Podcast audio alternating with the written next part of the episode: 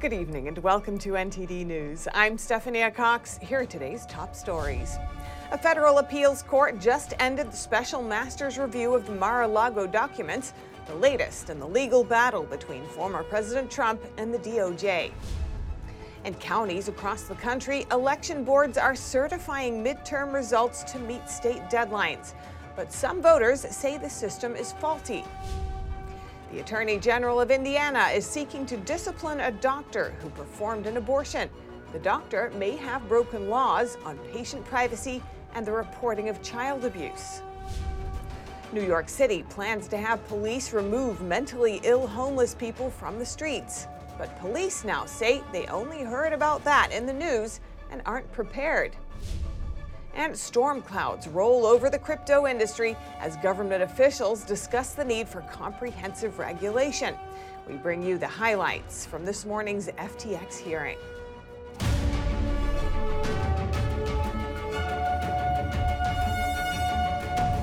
We start the evening with a major update on the materials taken from Mar a Lago. The 11th Circuit Appeals Court has just halted the special master's review. The special master was combing through thousands of documents to determine if any were protected by attorney client privilege or executive privilege. Those would have been returned to Trump. Now, the Justice Department can use any of the documents in their investigation. In the ruling, the court said that it can't block a search warrant investigation after it has been executed, as that would violate separation of powers. The panel of three judges included two Trump appointees. Trump's team could ask the full 11th Circuit to rule or appeal the case to the Supreme Court. And turning to Trump's tax returns, House Democrats received six years of Trump's federal tax returns yesterday, and today, House Speaker Nancy Pelosi said they might release those documents. The decision would be up to the Ways and Means Committee. The committee's chairman said they will meet as a caucus to discuss next steps. Trump and his lawyers have argued the bid to get the records was politically motivated. And election officials across the country are approving challenged results despite accusations of voter fraud.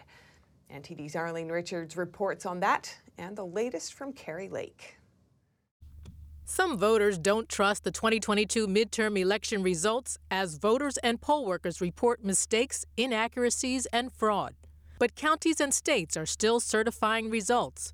Two days after the deadline, Pennsylvania's Luzerne County certified its election results. The county's Board of Supervisors were deadlocked on Monday, with two Democrats in favor and two Republicans opposed. But a third Democrat who previously abstained voted yes at a special meeting on Wednesday. Democrat Daniel Schramm told CNN he investigated voter complaints and found little evidence of problems that would have changed the results. One voter asked for a formal investigation. This was a fiasco. And just so you realize, this is supposedly the most modern voting system in the country. Thank and you very it's a much. joke. He wanted the board to delay certifying the results until after an investigation is completed.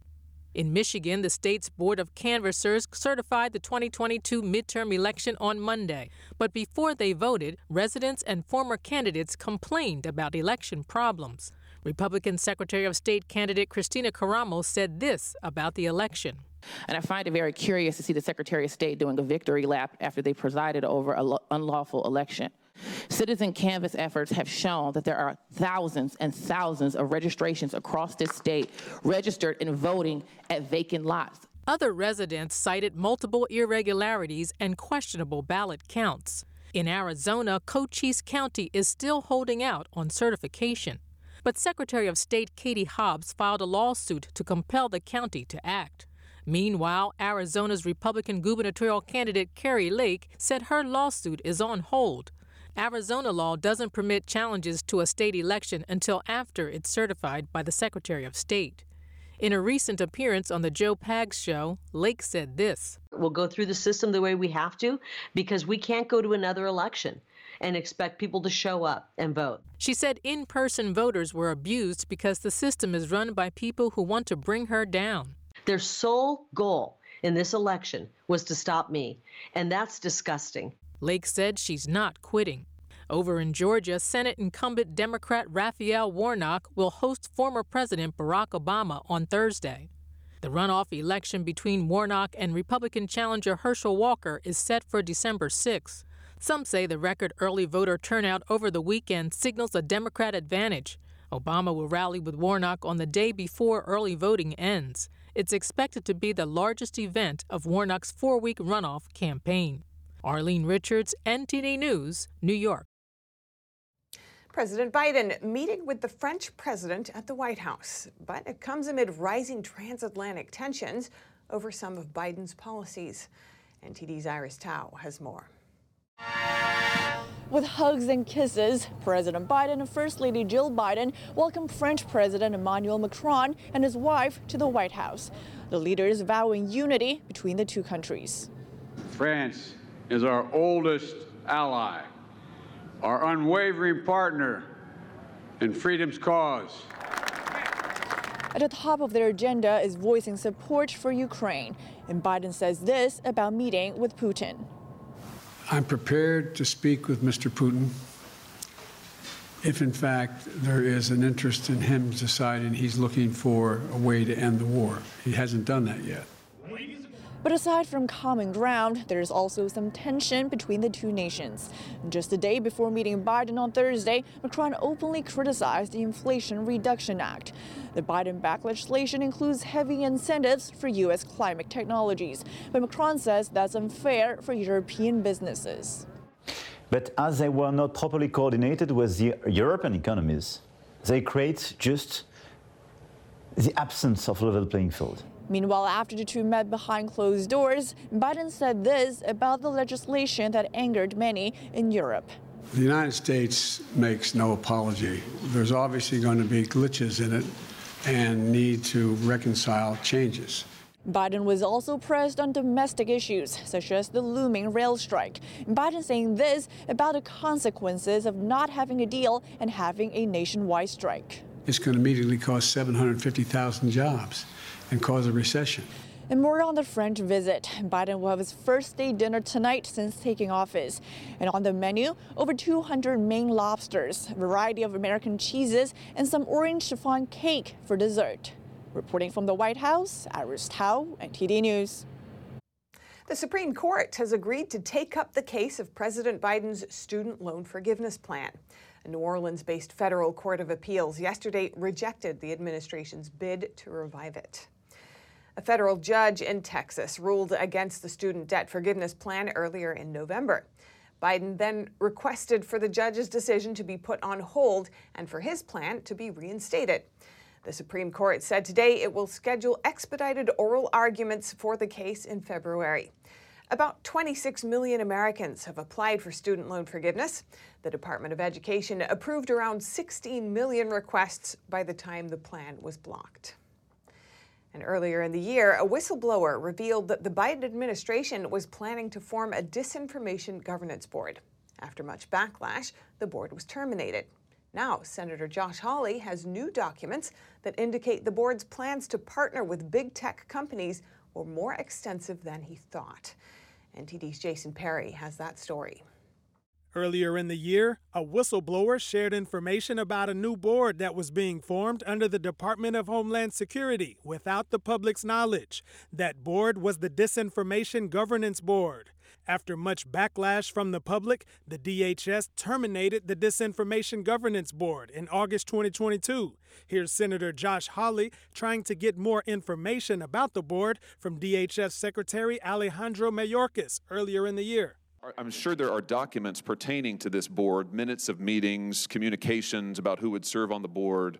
Will you release those to this committee? Um, uh, Senator, there are not uh, yet this this governance board. Wait a minute. There are no me- there are no minutes of meetings about this board. It has not yet. You've not uh, created any records. It has not yet begun its work. You've hired her. You surely had deliberations about hiring her. The the, the board has not yet met. Now, Senator Hawley is saying that statement was not true.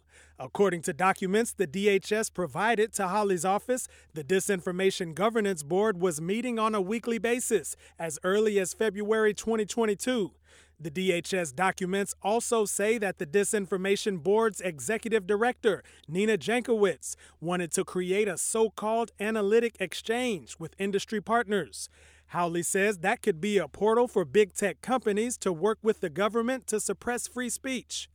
Mark Meckler, the president and co founder of Convention of States Action, says either Mayorkas lied under oath or he didn't know the board was meeting, which shows gross incompetence as the leader of the department, which should be grounds for removal. The depth of what they were trying to do, they were working with left wing groups. Uh, trying to control what they consider disinformation. I went in and I read a bunch of the materials. Uh, it's pretty scary stuff. And the left wing groups are providing with memos. We haven't been able to see copies of those memos. That's been withheld. So I think the the real outstanding question is what's redacted? Because I went in there and you're talking, I mean, dozens and dozens of pages that are redacted, not just private information, but pages and pages of information. Jason Perry, NTD News. And over in Indiana, a criminal complaint filed over an abortion.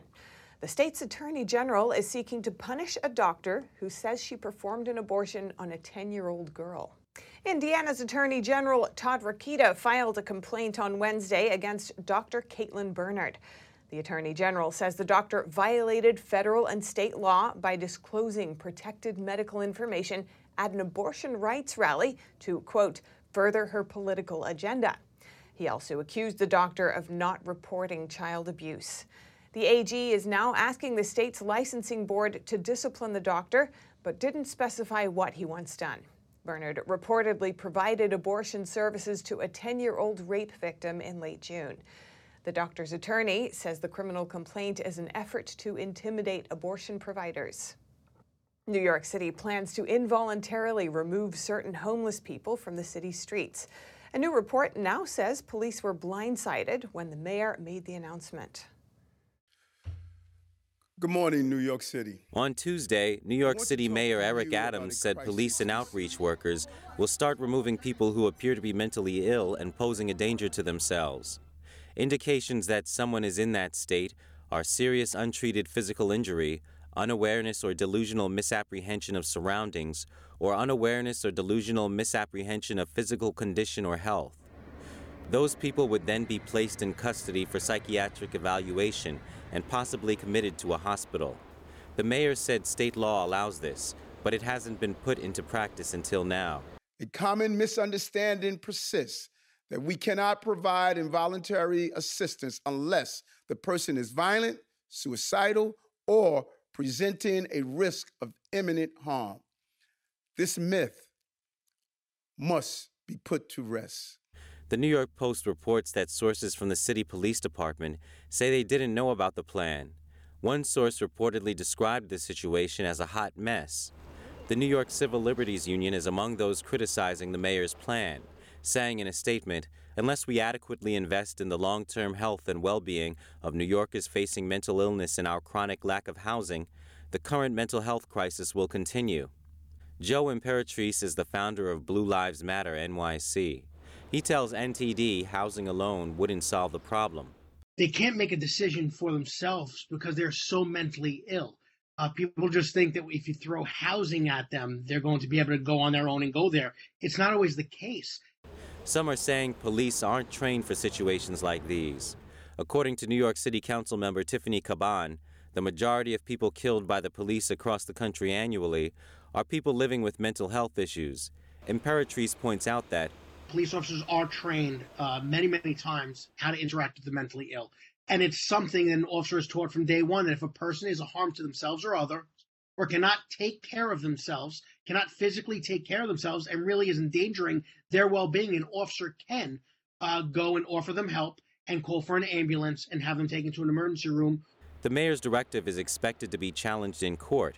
Reporting by Arian Pastar, NTD News. Comprehensive regulation is likely coming to the crypto industry. This morning, the Senate held a hearing on the fall of FTX. It was formerly a major crypto exchange valued at $32 billion. Then, overnight, it was worth nothing. No one has a full understanding of what happened yet, but based on the latest information, it seems that FTX and its founder, Sam Bankman Fried, were using customers' money to fund risky bets. Some key themes of today's hearing include cryptocurrency being a threat to national security, how regulation always comes after people lose their money, and a lack of regulation in the crypto space. The organization that's likely going to regulate crypto is the Commodity Futures Trading Commission, or CFTC for short. CFTC Chairman Rostin Behnam, a Biden appointee, believes comprehensive market regulation is the answer. Senator Dick Durbin brought up the fact that Sam Bankman Fried is a huge political donor. He gave tens of thousands of dollars to members of the Senate Agriculture Committee this past election season, the very committee that's beginning the probe of FTX. The hearing didn't give a solution to this potential conflict of interest. And coming up, a woman who identified as transgender after suffering severe mental anguish. She cured that anguish, but not through her transition. We hear her story. And in college football, the new 12 team playoff format could be starting sooner than originally planned. NTD's Dave Martin has the update. That and more coming up.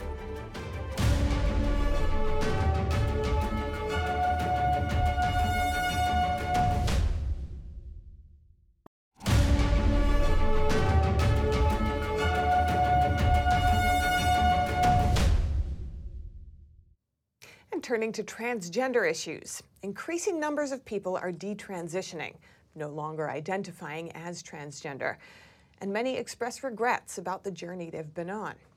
Earlier today, I spoke with senior policy analyst at the Independent Women's Forum, Kelsey Bolar, who's been looking into this in depth, and most recently, the story of one girl, Prisha Mosley.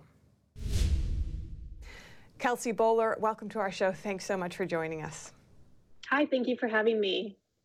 Now, Kelsey, you've reported on the story of a teen with severe mental trauma who decided to transition, and now she says she feels betrayed by medical professionals. Can you tell me more about that?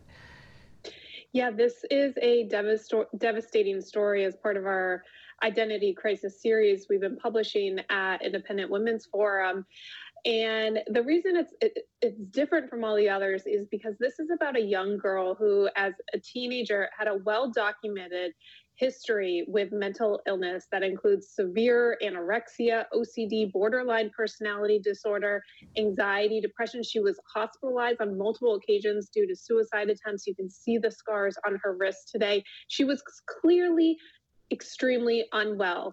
And yet, the second she decided she felt like she was transgender, doctors decided to streamline her, put her on the path to a medical transition, pump her body with cross sex hormones the minute she turned 18, approved her for a double mastectomy. And just a few years later, she has come to deeply regret it and sadly is having a very difficult time moving beyond it uh, because mentally she is finally being healed because she has treated her borderline personality disorder, which she blames as the source of her discomfort surrounding her physical body but the physical damage, the physical mutilation that happened to her is still there. That is still something she has to live with every day. It's tragic.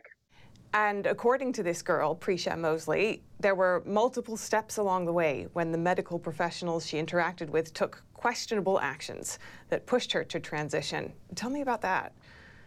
Yeah, Prisha is now looking back, along with her parents, who I interviewed, um, asking how did they allow me to take cross sex hormones and physically alter my body in irreversible ways when they not only knew about the mental illnesses that I was struggling with, some of these professionals were the exact ones treating her for it. So at the same clinic where she was treated for severe anorexia, was the doctor who put her onto testosterone. And so clearly, this was a girl struggling with body image issues, a, a, a, serious eating disorder. And, you know, the solution for that wasn't to alter her body, it was to treat the anorexia. And yet, when it came to gender dysphoria, the treatment for her mental confusion, her mental discomfort with her physical body was to alter her physical body in irreversible ways. Uh, she was seeing therapists all along who were treating all these different mental illnesses. And it appears that not one of them stopped, raised a red flag, and said, Hey, this girl is clearly mentally unwell. Perhaps we should wait until she is recovered from these mental illnesses to allow her to go down the path of a medical transition. And as you mentioned, Prisha says that when she received talk therapy focusing on the underlying issues causing her mental state, she decided to tra- detransition. But the trans community didn't support her at that stage. Yeah, this is a problem that we're hearing more and more from detransitioners where they are kind of love bombed by the trans community when they come out as transgender. Uh, and then the second they take a step back and ask, was this really right for me? Is this solving the underlying issues that were causing me physical and mental discomfort with my body? They completely turn on them. The detransition community is not welcome. They are not loved by the, the LGBT community. I think that's why you don't hear so many of these detransitioner stories in the media because they are extremely inconvenient to the popular narrative that is pushing this affirmation only model, which is putting children, teenagers, and young adults directly on the path that Patricia Mosley went down. And it is such a new phenomena of these young children and teens identifying as transgender. We are only beginning to hear the trauma, the stories that are coming out on the other side when the endings are not as happy as the media often portrays them. Now, Prisha has plans to surgically reconstruct her breasts, and she started a GoFundMe campaign for that because her health insurance says detransitioning is not gender affirming care. There seems to be, as you mentioned, a big push from many sides for youths to receive cross sex procedures as the ultimate solution. Why do you think that is? Isn't it interesting how the medical community, insurance, health insurance policies will cover so called gender affirming care? They will pay for children and young adults to go on puberty blockers, cross sex hormones, even receive some of these surgeries. But when a young girl such as Prisha now needs uh, estrogen to counteract the effects that years of testosterone had on her body, she's left to pay for it out of pocket. She's also left to pay for laser hair removal due to masculine hair growth she she still suffers uh, and has all over her body. As you mentioned, she also wants to explore breast reconstruction surgery, which, quite frankly, I've had uh, very raw conversations with her about this she doesn't even know what's possible because all the skin is completely gone, all the tissue's completely gone. Uh, the plastic surgeon actually fully removed and resized and reattached her nipples. She very bravely actually lifted up uh, her sweater for us on camera to show us what her chest now look looks like. And the reason she did that is because she wants to prevent other young girls from going down this path. She wants them to see the real life implications of doing something so damaging and so irreversible to your body at such a young and confusing age. And so, what do you think needs to happen next to prevent more stories like Prisha's from happening? Well, I certainly believe Prisha will make a difference in this conversation by being so vulnerable and raw. So I really do thank her for her bravery in sharing her story um, visually and you know beyond that. But also, I think it's well past time for the mental health and medical community to take a hard look at the standards they are employing when it comes to this gender affirmation model. I actually reached out to all, uh, I believe, um, most of the medical community who treated Prisha Mosley, and I regret to inform you that nobody was interested in talking to me. Very few of them responded and if they did, it was a very scripted response. None of them expressed remorse for what Prisha Mosley is facing now due to their betrayal and so called care. Highly concerning. Kelsey Bolar, Senior Policy Analyst at the Independent Women's Forum, thank you so much for your time. Thank you. And now over to sports news. Here's NTD's Dave Martin with today's top stories. Thank you, Steph. The college football playoff will be expanding to 12 teams sooner than expected, 2024 instead of 2026, when the current agreements end. Now we've known the expansion was in the works, but organizers had to rewrite new agreements for it to start in two years. And the last hurdle was the granddaddy of them all, the Rose Bowl. Maybe the most prestigious of all the bowl games, the Rose Bowl has always been played on New Year's Day following the Rose Bowl parade while pitting a Big Ten member versus a Pac 12 school. But with a reported 450 million television dollars on the line to get this done, the sides eventually came to an agreement. The new arrangement includes home games on campus sites for the first round of the playoffs, with bowl sites set for the rest of the rounds. And in some sad World Cup news, an anti government protester has reportedly been killed in Iran during public celebrations of the team's loss to the U.S. Iran human rights group IHR said that a 27 year old man was shot in the head by security forces when he went out to celebrate. Before their initial World Cup match, the soccer team refused to sing the national anthem. The government then reportedly threatened to imprison and torture their family members if the team didn't, quote, behave. And for your sports viewing schedule tonight, the NBA has just one game the Mavericks facing the Pistons in Detroit. The NHL, meanwhile, has 11 games on tap for tonight, including the Vegas Golden Knights, who are third in the league with 35 points, playing at Pittsburgh. And finally, for you football fans, the Buffalo Bills play at the New England Patriots tonight on Thursday Night Football. And that's a wrap for sports. Back to you, Steph. Thanks, Dave. And that's all for today's news. Thanks for tuning in. I'm Stephanie Cox. Good night.